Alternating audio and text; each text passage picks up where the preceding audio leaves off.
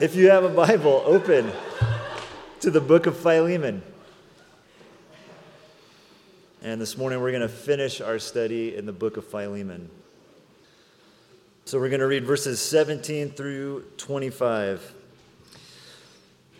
So if you consider me your partner, receive him as you would receive me. If he has wronged you at all or owes you anything, charge that to my account. I, Paul, write this with my own hand. I will repay it, to say nothing of your owing me even your own self. Yes, brother, I want some benefit from you in the Lord. Refresh my heart in Christ. Confident of your obedience, I write to you, knowing that you will do even more than I say. At the same time, prepare a guest room for me, for I am hoping that through your prayers I will be graciously given to you. Epaphras, my fellow prisoner in Christ Jesus, sends greetings to you, and so do Mark, Aristarchus, Demas, and Luke, my fellow workers. The grace of the Lord Jesus Christ be with your spirit. Morning. Let's pray. God, we thank you for your word, and Lord, as we close this study of Philemon and then we move into Advent, Lord, just wondering what you are speaking to your church in regards to forgiveness and reconciliation, because that is why you sent your son Jesus to be here with us, to die for us, to ascend, and he's coming again. And so, Lord, would you speak to your church in Jesus' name? Amen. So, if we were to sum up the letter of Philemon with one word, it would be this word reconciliation. And primarily the reconciliation between God and people. And as a backdrop to this letter, I kind of want to look at 2 Corinthians chapter 5, which we looked at briefly last week, but I just want to read it so that it's in the back of our head so that when we enter into reading this letter, we have this other letter that Paul wrote to the Corinthian church. 2 Corinthians chapter 5 verses 16 through 21. From now on, therefore, we regard no one according to the flesh, even though we once regarded Christ according to the flesh, we regard him thus no longer. Therefore, if anyone is in Christ, he is a new creation. The old has passed away, behold, the new has come. All this is from God, who through Christ reconciled us to himself and gave us the ministry of reconciliation. That is, in Christ, God was reconciling the world to himself, not counting their trespasses against them, and entrusting to us the message of reconciliation. Therefore, we are ambassadors for Christ, God making his appeal through us.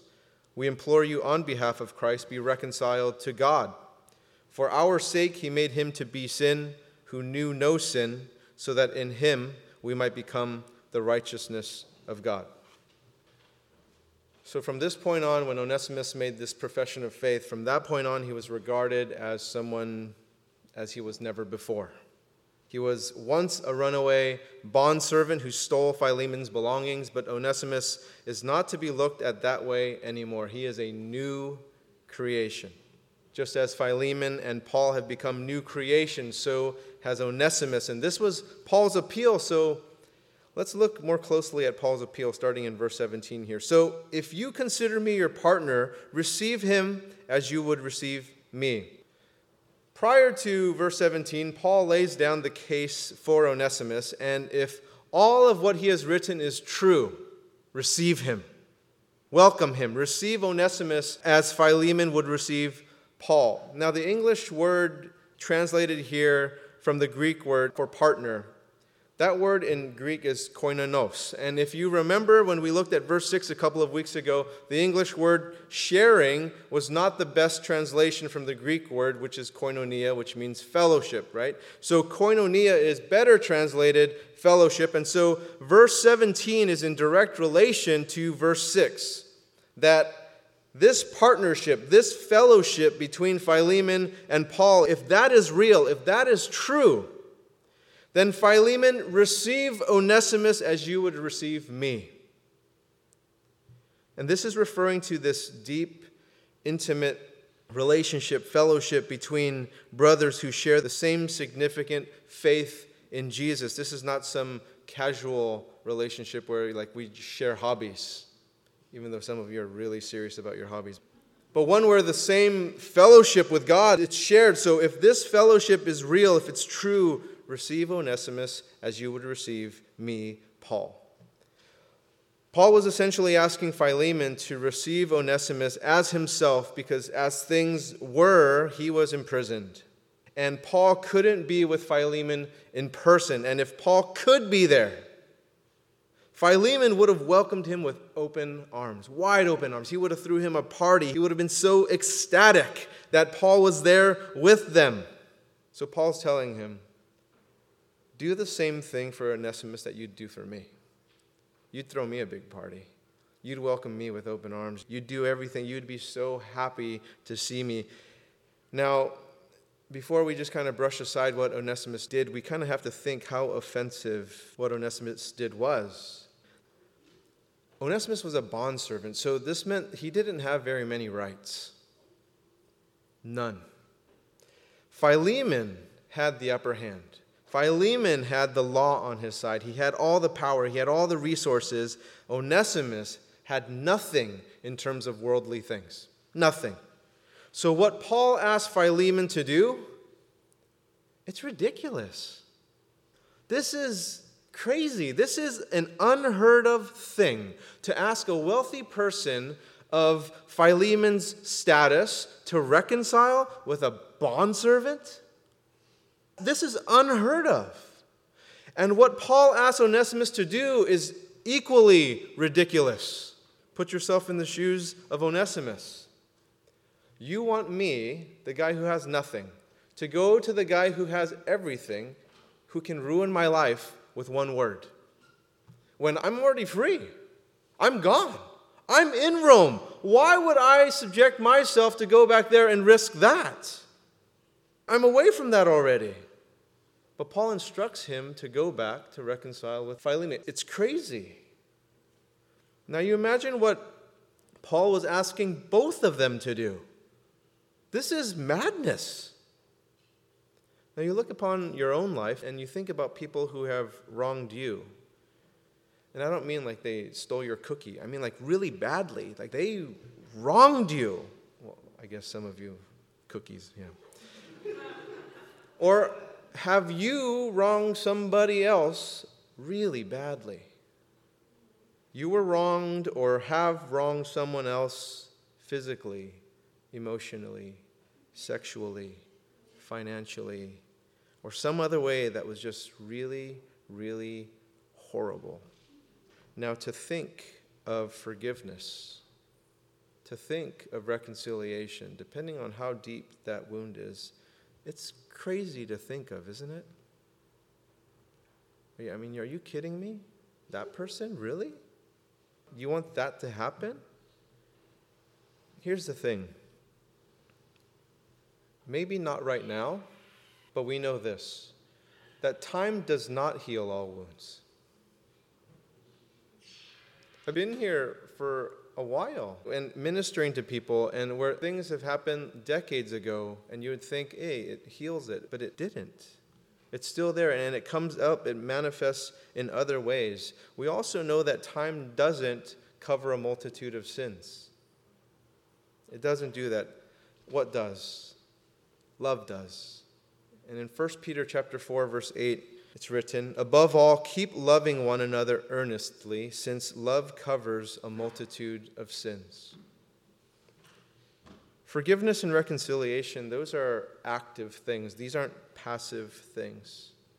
And so, do you know why so many of us are so messed up? I know it's our parents, but I mean, so, but, but we just haven't dealt with our junk well. And the time does not erase what has happened to you.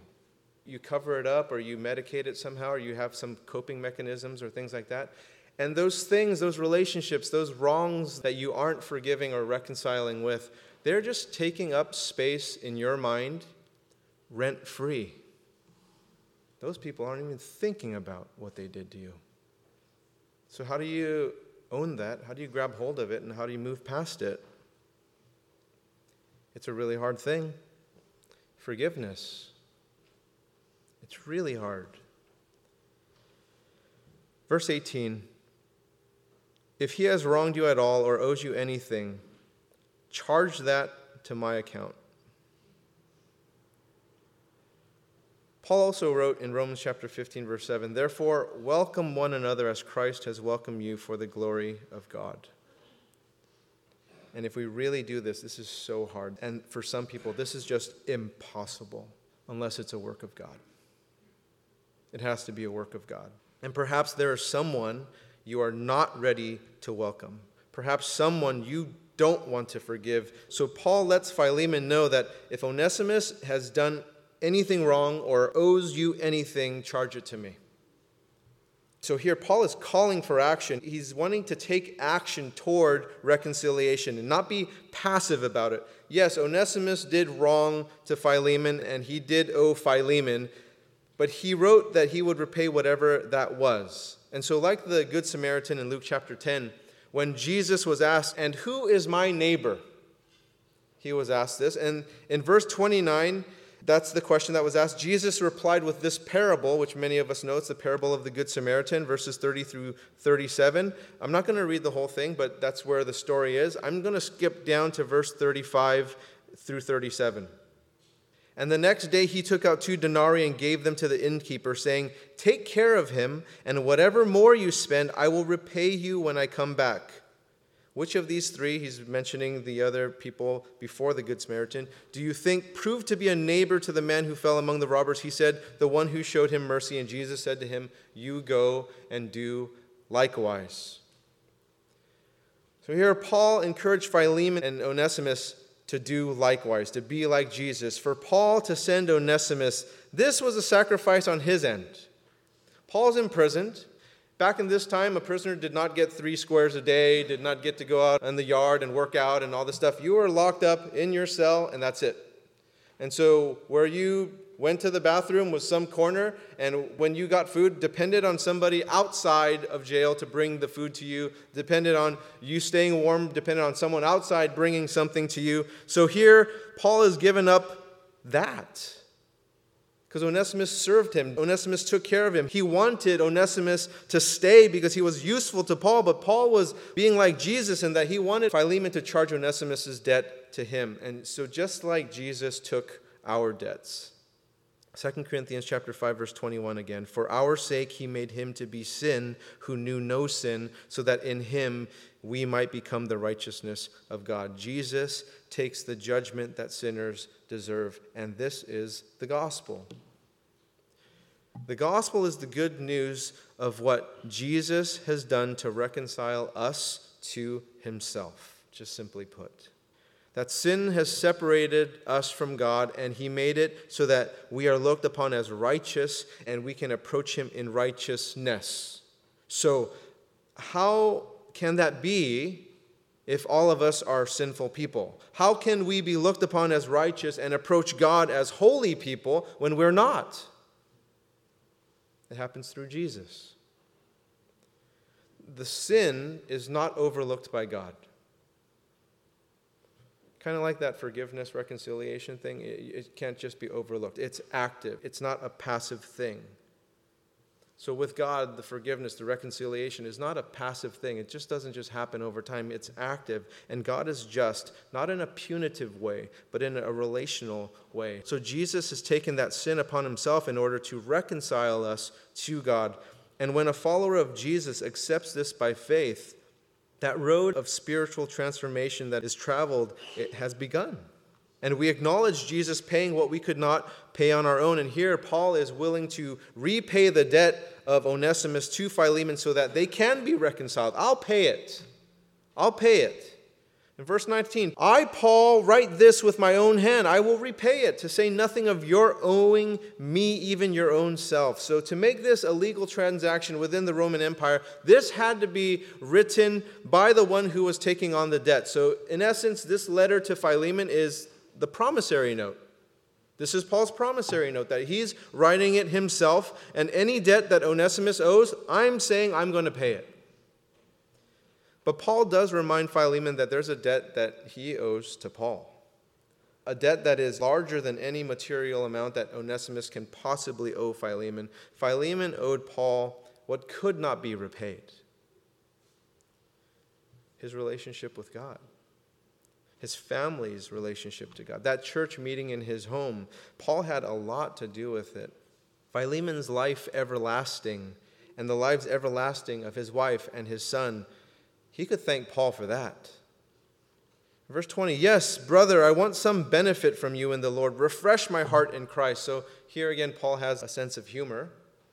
In verse 11, Paul does this play on words with Onesimus's name right? Onesimus means useful, and so there's a pun here in verse 11. And here Paul shows his wittiness again here in verse 20. And yes, it's a letter full of spiritual truth and some deep subject matter, you know, reconciliation, but also in it are kind of these funny little quibs that Paul writes in there. And here's another one, which I can just imagine as Philemon's reading this letter, a smile cracks on his face when he comes across this sentence. So, yes, brother, I want some benefit from you. And the Greek word for benefit is derived from the same root word as Onesimus, which is useful. He's writing, so he's saying, hey, bro, I want some Onesimus from you. Right? I want some of that. And so it's kind of like this pun. So, give me some good news. Right? Give me some good news. Let me know that you are following Jesus and that is real to you. You are my partner in Christ. Verse 17. You're my brother in Christ. Verse 20. So let's live like this. Let's live like that. And sometimes the siblings we have in Christ, let's just be completely honest here, you and I wouldn't pick. Right? It's just like your biological siblings. It's just like that. Some of your siblings you would not pick. You're like, oh my. But here's the thing that's your brother, that's your sister. And that's it. Like, someone goes against them, you have their back. It just doesn't matter, no matter what. You didn't pick them, they just happened to be, and they were a pain in the neck your whole life, and even now. But if something's going on, that's your brother, that's your sister, you got their back. That's just how it is. And so we don't choose our brothers and sisters in Christ. That's it. And if you did, we wouldn't choose a lot of us that are in here. Some of us are really weird. Really weird. And we have some really quirky people in here. But isn't that evidence of the existence of God? That we can actually still be brothers and sisters even though we're just so weird and we're so quirky. I mean, isn't that evidence for that? Where else can people who are so different come together like this other than you are just being born into the family? You're just born into the family. You think of any extreme, and there are people in this church who are in the other extreme. You believe something politically, I guarantee you can find somebody here who's on the other extreme. Whatever you believe, there's somebody on the other side, which is just really fun for me to work with as a pastor, by the way. Yet we're all here. We're all here and we're worshiping God. And here was Paul writing a letter to Philemon, exhorting him to do the brotherly thing, to do something really, really difficult, something that is unheard of, reconciling with Onesimus, because the most difficult relationship to reconcile was already taken care of by the blood of Christ. That one's already done. And so now, Philemon and Onesimus, they are brothers by the blood of Jesus, the gospel of Jesus reconciling them to God. Paul asked Philemon to refresh my heart. Refresh my heart.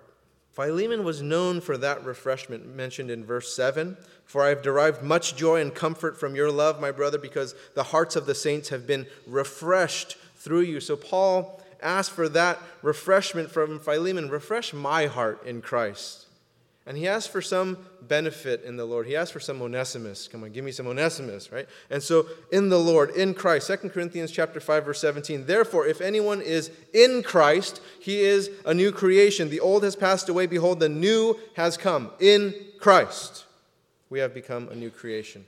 Paul was able to send Onesimus to Philemon because he was a new creation. He wasn't the same guy that came and gone and took his stuff and all this stuff. Philemon was now a fellow brother who was good at refreshing the saints. So Paul asked him for the refreshment for himself and to receive Onesimus in the same way he would receive Paul in Christ. You know, anything of everlasting benefit is given and is received in the Lord. It is received, given in Christ. Because if you think about this, all the short term things of this world, they die with time. All of it.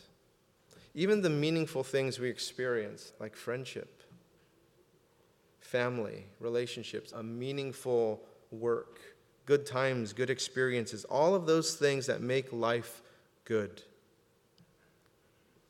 gone within the span of our lives. It's gone if it's not experienced in the Lord, if it's not experienced in Christ. Thanksgiving is around the corner, and some people will share what they're thankful for. Many families who don't know Christ, including some of my extended family, will be thankful for their health. They will be thankful for our family. But they're missing a really key element in thankfulness. It's who are they thankful to? You're just thankful for the idea. But who gave it? You're thankful for the gift, but who's the gift giver? And so we can be in this state of thankfulness, which is really good, but again, temporary. Only lasts in the span of your life because I don't know if all of you are understanding of this statistic, but we're all going to die. right? Those are good stats right there. And all of those good times and all of those experiences that one has in this world, they are so temporary. What, 70, 80 years? If not in Christ. This is what the book of Ecclesiastes teaches us, and we're praying about what we'll be studying next after our Advent series, and it might be Ecclesiastes, which shares with us that all the great blessings in life that we work so hard for, they're all temporary without God. They're only enjoyed in this world, but not everlasting without God. We were created for life everlasting, and the gifts we receive from God are meant to point to the giver of those gifts, not the gifts themselves. So many people in this world are looking for meaning and looking for significance and working towards that, but are we more satisfied? Are we more content than generations past? I'm finding that many people that I talk to, they're lonely. And Pastor Steve and I were talking about, you know, what do we offer to help people? What are we going to talk about? What are we gather people to talk about? And one of the common themes that we're bringing up is this theme of loneliness and dissatisfaction and restlessness that people are just kind of going on with life. We all die. We all came into this world with nothing, and the only thing you can take out of this world with you is Jesus. That's it. Everything else goes away. Verses 21 and 22 Confident of your obedience, I write to you, knowing that you will do even more than I say. At the same time, prepare a guest room for me, for I am hoping that through your prayers I will be graciously given to you. Paul was confident of Philemon's obedience. He's confident that he'll do even more than what he wrote to him. And he hopes Philemon's prayers are going to be answered so that he can visit with Philemon at some point. And Paul's prayers were with Onesimus, they were with the church. And Philemon's prayers and the church's prayer were also with Paul. All the while, this opportunity of reconciliation presented itself to live out the faith that they confess to have. How are you doing with the opportunities given to you to live out your faith? Because we don't live out our faith in isolation. I understand people can be really difficult, but often it's in those challenging relationships that we're given the opportunity to live out our faith. And we aren't meant to journey on this spiritual journey in Christ alone. You look at who was with Paul, verses 23 and 24. Epaphras, my fellow prisoner in Christ Jesus, sends greetings to you, and so do Mark, Aristarchus, Demas, and Luke, my fellow workers. Paul was used by God, but God didn't just use Paul. There were a group of others who went about God's work as well. People who probably weren't as well known as Paul, but who were instruments of the growth of the church. And most of us are like this. Most of us are like Epaphras, Mark, Aristarchus, Demas, Luke. Most of us aren't Paul, one of the most recognized figures in all of Christianity. Maybe none of us are like that. Most of us aren't this. Most of the church is made up like folks just like Epaphras, Mark, Aristarchus, Demas, and Luke. But we all have parts to play. Now, out of this list of names, there's one of them that is not a favorable one. And I want to point that one out. It's Demas. In Colossians and in Philemon, demon is no demon. I guess he is kind of a demon. But Demas is known as a fellow worker of the gospel. But if you turn to 2 Timothy chapter 4 verse 10, Paul wrote this about Demas. For Demas, in love with this present world, has deserted me and gone to Thessalonica. See, the Bible's not all cheery pictures and everyone wins and all this kind of stuff. It's just reality, it's truth. And here's the thing if someone who was a fellow worker with the Apostle Paul could fall in love with the present world, desert the work of the gospel, and just leave, don't you think that any of us could do the same thing? I mean, Demas was with Paul. Paul. So let this serve as a warning to those of us who are doing the work of God now, but let's not be fooled that we can't be strayed or pulled away from our first love and fall in love with the things of the world. How we need to consistently rely on God. But even in that disappointment of someone falling away from God, which many of us have direct relationships with those who have done the same, there is the grace of God. Verse 25. The grace of the Lord Jesus Christ be with your spirit. Paul greeted Philemon with grace to you in verse 3, and in the closing sentence of this letter, he wrote, The grace of the Lord Jesus Christ be with your spirit. Grace. Grace, just a beautiful, beautiful word. All of the undeserved and the unearned benefits and blessings that we have received from God in the Lord Jesus Christ. That's grace. All of that grace be with your spirit, Philemon. And it was. It's the only reason why Paul could ask for such a big ask from Philemon, to ask him to reconcile with Onesimus, a former bondservant who ran away and took his stuff, who has nothing, who was nothing back in those days. To reconcile with, to forgive a bondservant, that's unheard of. People didn't do that back then because bondservants weren't thought of as equals. But in Jesus, we're all equal. We're equal, which was the only way Philemon and Onesimus could reconcile, to approach one another on equal footing. Where one party didn't have this one up on the other, where they could approach one another in love, not out of obligation, compulsion, or duty. Now, there may be a need for reconciliation here today. And maybe it's someone you're with here.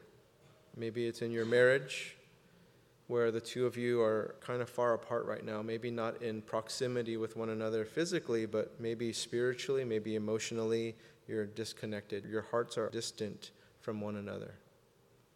And the reason that that intimacy is broken is because of sin. Sin. Something that Philemon teaches us is that if you are in Christ, then he will provide a way for forgiveness, for reconciliation, whether that be in a marriage or any other relationship that has been broken. In Christ, the offended may be able to extend forgiveness, the offender may be able to humbly ask for it, that it would be a genuine act of the heart.